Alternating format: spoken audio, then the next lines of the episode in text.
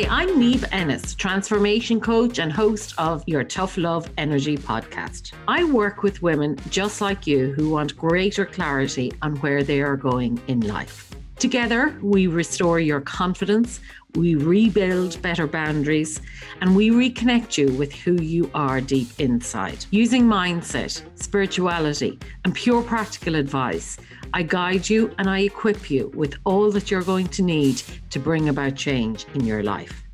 We get you to that place to believe, to see not only that change is possible, but that it is entirely possible for you. What you're changing doesn't matter. What matters most is that you give yourself permission to do just that. So, without further ado, let's jump right into this week's episode of Tough Love Energy.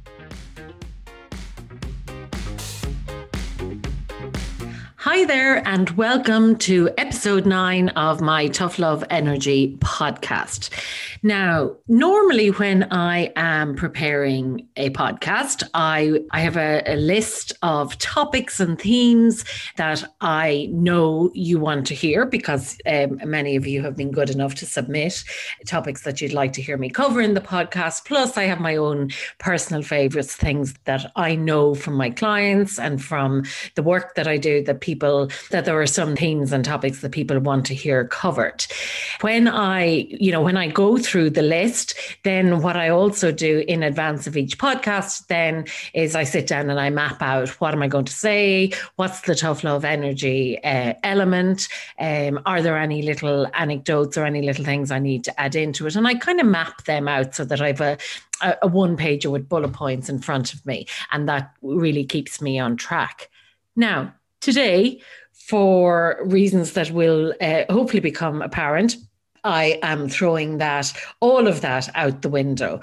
I literally, I'd say about five minutes before I'm uh, recording this, decided, okay, do you know what? This is what the topic is going to be this week, and I'm just going to go at it myself.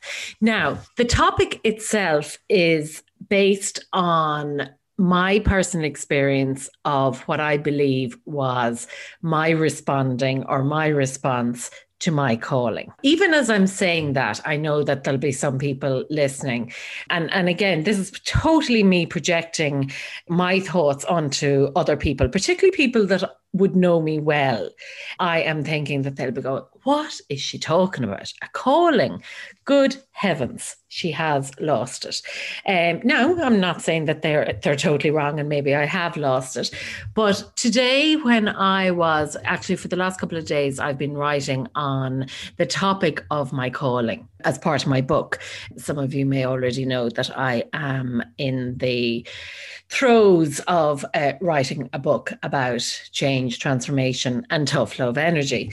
And so this morning, I was kind of coming to the end of, of talking about or writing about my calling. So I just thought, do you know what? This would be a good topic for me to share with all of you. Now, the best place for me to start is to say that, you know, I have carried with me a knowing, which I now know is a belief, or I now know it to be a belief, that each of us have a calling. And when I talk about a calling, I'm not talking about, about a predetermined um, fact or that it is predetermined destiny or fate about what, you know, about something that we have no say over. I'm talking about our purpose um, and our actual reason for being here. The part of us where this lives, the part of us where our purpose, our reason for being here lives, is our soul. And every gentle nudge or inkling or whisper or sign that comes from that place, that comes from our soul, comes from inside us. At different stages of our lives, we have events and experiences, all that come to put us, sometimes to put us back on our path, and sometimes even to derail us from the path that we're on. You might also recognize it as, you know, that feeling when you meet somebody and you feel very drawn to them. or you feel that there's like a very instant connection. And you can feel that around people, you can feel that around places or happenings or experiences. But that's your soul steering you to there, to that point, to that place, to that person, to that experience. Mostly our soul speaks to us in inaudible ways. We're not always very clear that it is our soul speaking, or we're not always very clear as to what it is saying. But if we ignore it repeatedly, it will definitely and eventually make its presence known to us. You know that feeling that that we often put down to our instinct or intuition or i just have a bad feeling about this or i actually have a really good feeling about this. That's your soul speaking to you and i th- i believe that there seems to be this like very common uh, perception or common misunderstanding that our soul is connected only to that religious part of us um, because you know you know, it's where we first hear about the soul is in whatever religion that you were taught or whatever religion you have studied you'll hear talk about soul. So the imprint of that or the impact of hearing about your soul in that context lives on with us. But i want you for the you know the remainder of this podcast to think about your soul with a much more open mind to come at it from a much more open space. The soul has this way of communicating with us. And at different times and at different stages of our lives, we're more open to hearing it. But I think the important thing there is to remember that it will always make sure it's heard. It must be heard. It must be heard so that it can show us what is in our best interest or what is for our highest good.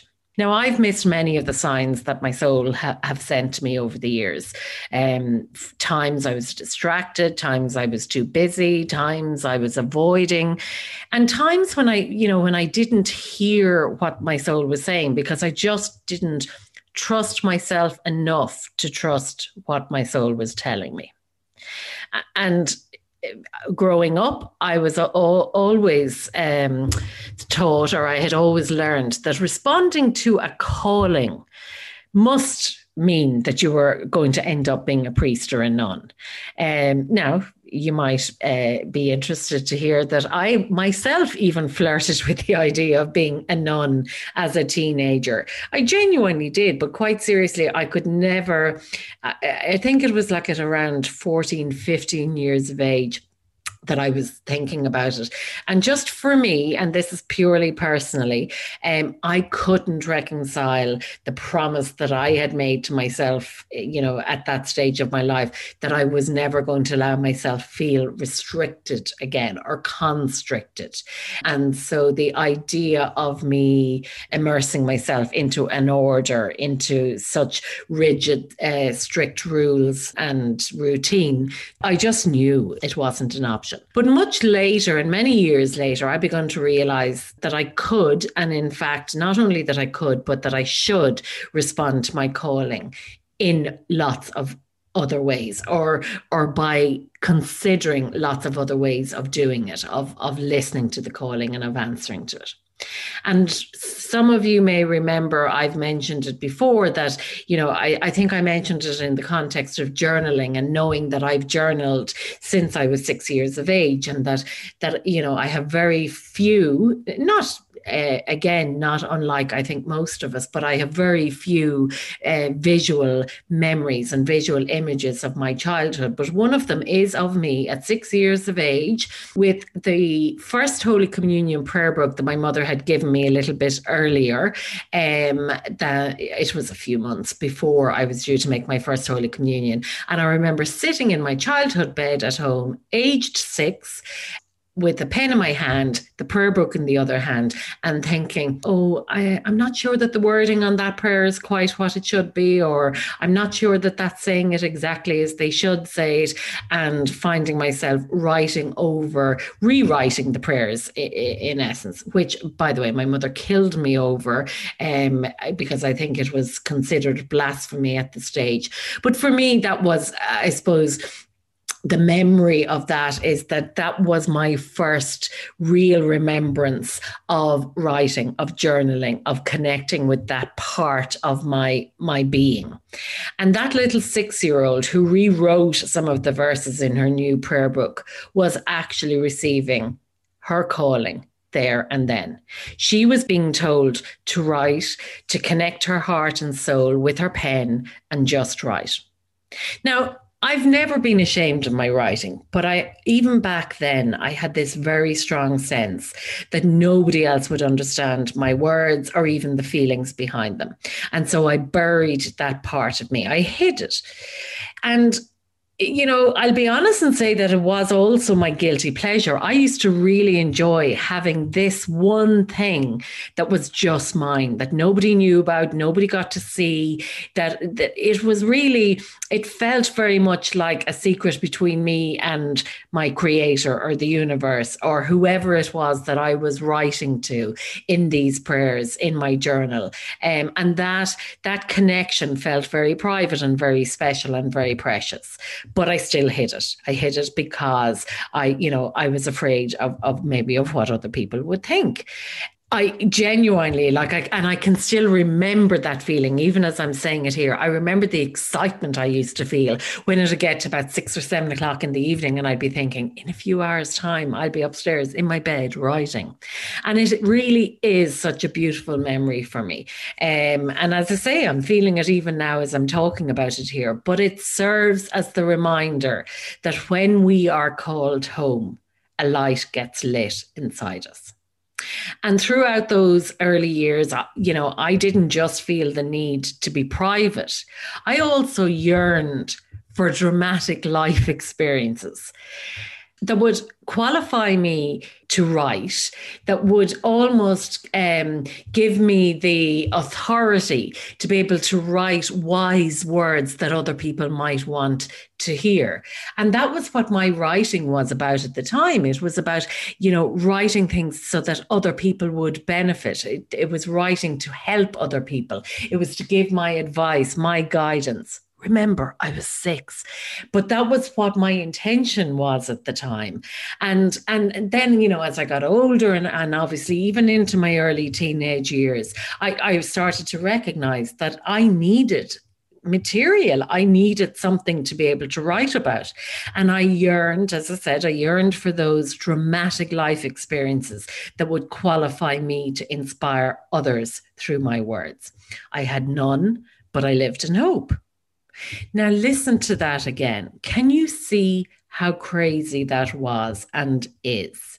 Here was me yearning, yearning for dramatic life experiences, just so I would feel qualified enough to inspire other people through my written word.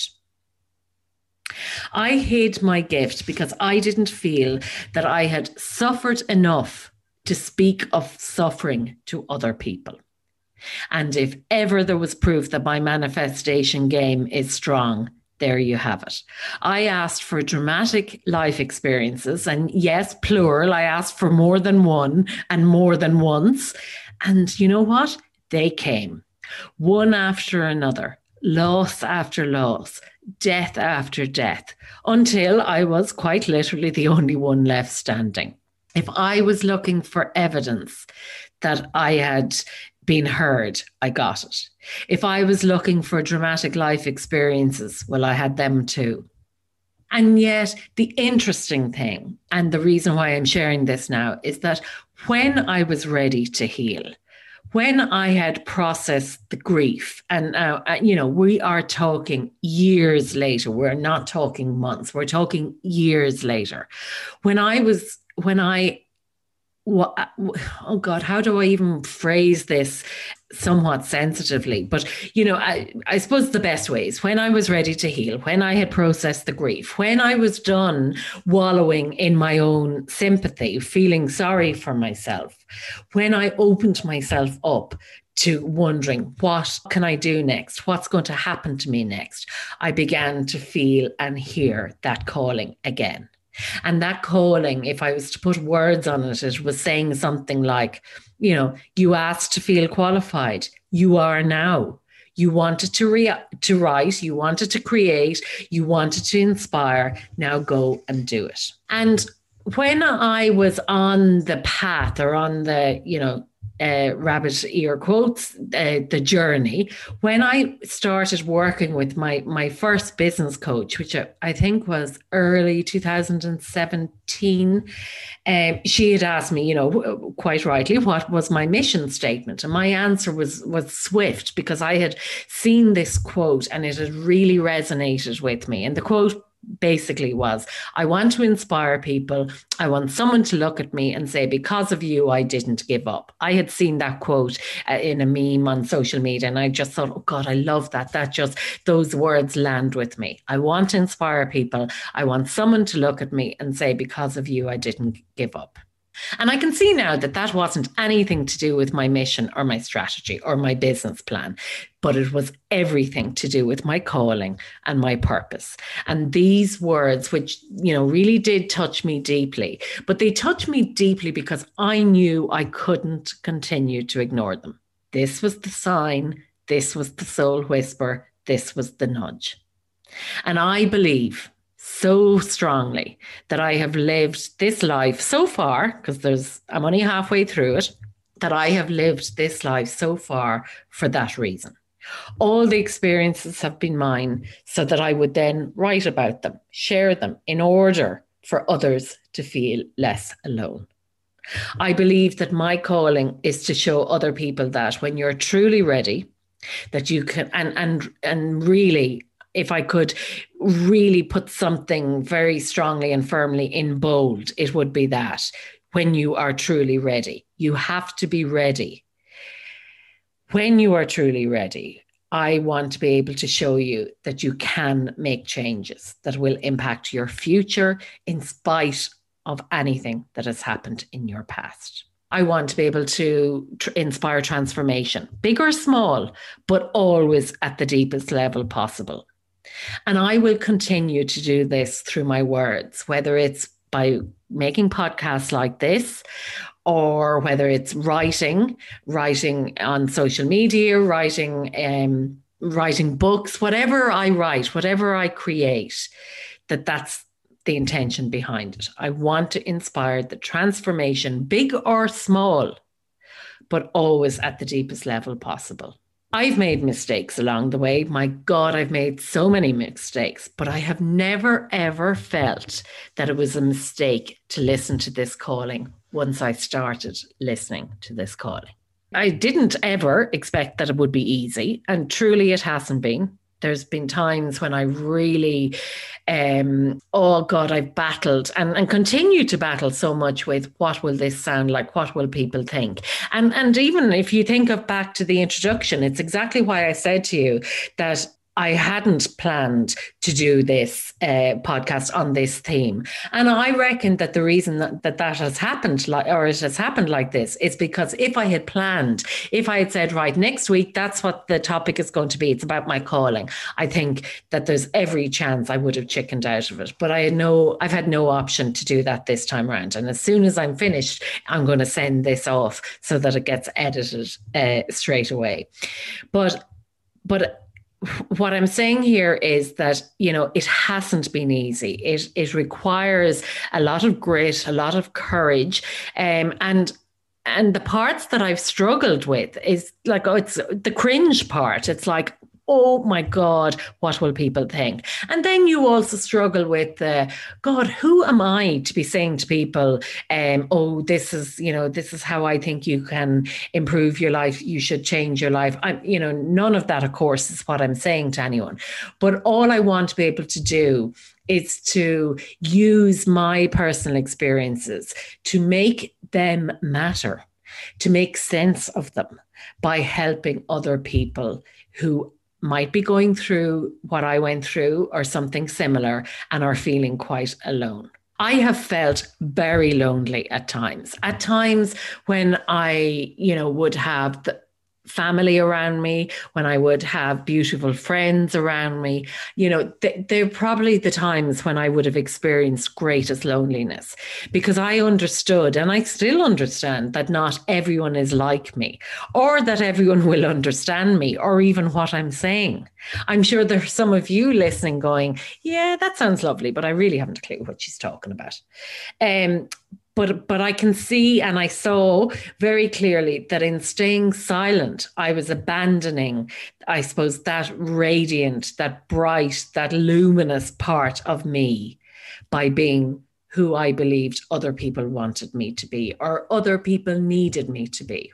I'm not saying that I'm comfortable sharing my experiences all of the time, and uh, obviously, I only share the the aspects and perspectives of those experiences that are mine.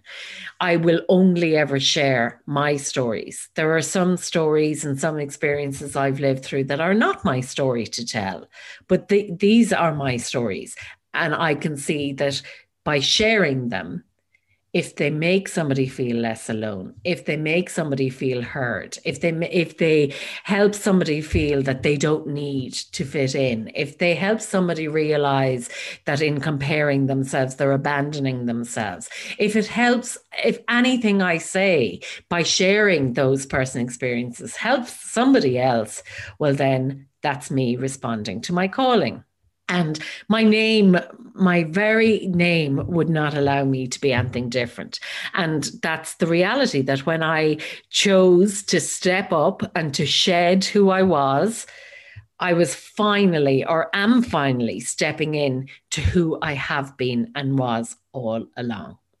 So you know the name Niamh, which is my name, and it you know that's an Irish pronunciation because the name is derived from an old Irish uh, uh, writing and an old Irish word Niamh, but it's also an Irish feminine name that's g- given to, uh, that means bright or radiant, and it was originally a term for a goddess. Now, in Irish myth, anyone you know who was named Niamh was named Niamh of the golden hair because it was in in Irish folklore she was the daughter of the sea god who fell in love with Fionn's son Oisin and took him to the land of promise or Tír na nÓg which is also the land uh, called the land of youth where they stayed for 300 years.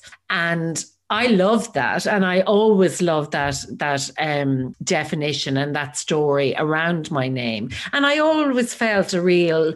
I can't say, you know, as teenagers, there's always a thing about do you like your name or don't you? I've definitely felt I've grown into my name, and I definitely felt I resonated with my name. And because it was, it, uh, you know, I knew it was Niamh of the golden hair, um, and because I'm not blonde and I'm not dark brown, I am somewhere somewhere in the middle with the the golden part of it. I always felt that there was a real a connection with that name. But the connection here for this purpose is about being bright being radiant not dimming your light. And for me that means answering my calling and talking about it. And I believe, as I've said, that I came into this life with a purpose and with a reason as to why I'm here and why it had to be now. But I also believe that we all have. I know that this feeling of isolation and being separate, uh, you know, I know now that, that that that me feeling isolated and being separate could only have been answered by me answering my calling. I'm not the girl who bad things happen to. I'm the girl who's experienced difficult things. And in sharing them, I might help others and inspire others to transform their lives also. I know now for sure that all of the things I share, that everything I teach, everything I talk about, even, you know, even those topics like this one that doesn't feel 100% comfortable, but I know that all of these things I teach, I am teaching them because they're what I need to learn most. And I believe that honestly, within each of us, we have that fighting spirit, whether we call it resilience or whether we call it our warrior self, but we possess a very strong will to keep going, even when things feel hard. I feel strongly now that you know, now at this stage of my life that I needed to find my own way home first, you know, that I needed to go down this path to make these discoveries, to learn about myself more, to love myself more. Eh, because I, you know, I know that it is only in loving myself that I can teach others how to love me. But I also know that I needed to do this so that I would then be able and ready to courageously unapologetically and fearlessly inspire you and others to do exactly the same. And maybe I think maybe I'll just wrap this up now. Um, and a good way to wrap it up and a good way to talk about calling. Um, th- there's a quote that, that comes to mind, uh, and it's one that I use a lot by Ram Dass. Um, and it's, we're all just walking each other home. And I just, I think there's something so beautiful about that image that, you know, as we meet different people along the way, they keep us company because we're all just walking each other home. And that's the truth of it. We're we're all looking for new directions. We're all looking for new pathways. We're all looking for new travel companions. So if you can help somebody, even for a small part of their journey, then do it. And if it means thinking about considering what is your calling, then do that too.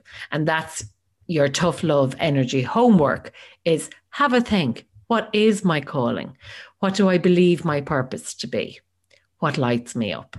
Because whatever lights you up, that's your purpose. So, thank you Thank you so much for joining me on today's podcast. It was an unusual one. It felt like an unusual one to do. I hope um, you found it a bit useful. I hope you found it a little bit inspiring. And I'd love to hear what your takeaways from it were. So do come and find me on Instagram. Um, my handle there is one, the number one, Niamh Ennis. Um, let me know how this podcast is helping you, how this episode is helping you, and uh, and also every week I will remind you that if you haven't subscribed yet, please do because it'll also mean you won't miss an episode and it'll also help in terms of making sure that this podcast gets heard by more people. So thank you for listening. Thank you for allowing me the space to be able to share um, this topic, which started off maybe not feeling so comfortable, but I'm really glad that I did. So, have a great couple of weeks, and I will chat to you soon. So, thank you so much for joining me for today's Tough Love Energy podcast. I really hope that you found it useful. I would absolutely love to know and to hear what your takeaways were from this episode and all the other episodes as well. So, come and find me on Instagram. My handle there is at one Niamh Ennis or on niamhennis.com. Let me know how it's helping you get tougher with yourself on going after what you want, what you desire, what you need. And also let me know how it's helping you be gentler when you get there. I'd also love if you went over and subscribed to the show on your favorite podcast platform, not from an ego perspective, I promise you. But if you're on Apple Podcasts, if you could leave me a five star review, what this means is that more people will get to hear it. So I'll be able to get this podcast and all my other podcasts in front of the people who really need to hear it. Also, just to let you know that I've developed a quiz just for you that's going to help you identify which kind of people pleasing type you are. Now, knowing this or having this information is really useful. I believe that understanding our people pleasing tendencies is at the core to helping us remove some of the things that are blocking us or getting in our way. So once you know what your people pleasing type is, it's very helpful because it teaches you how to get past it, how to manage it. And I'll also be giving you some tools and guidance and mantras and affirmations to do just that. So I'll put the link in the show notes below here, but you'll also find it on niamhennis.com forward slash quiz. Thank you and speak to you soon.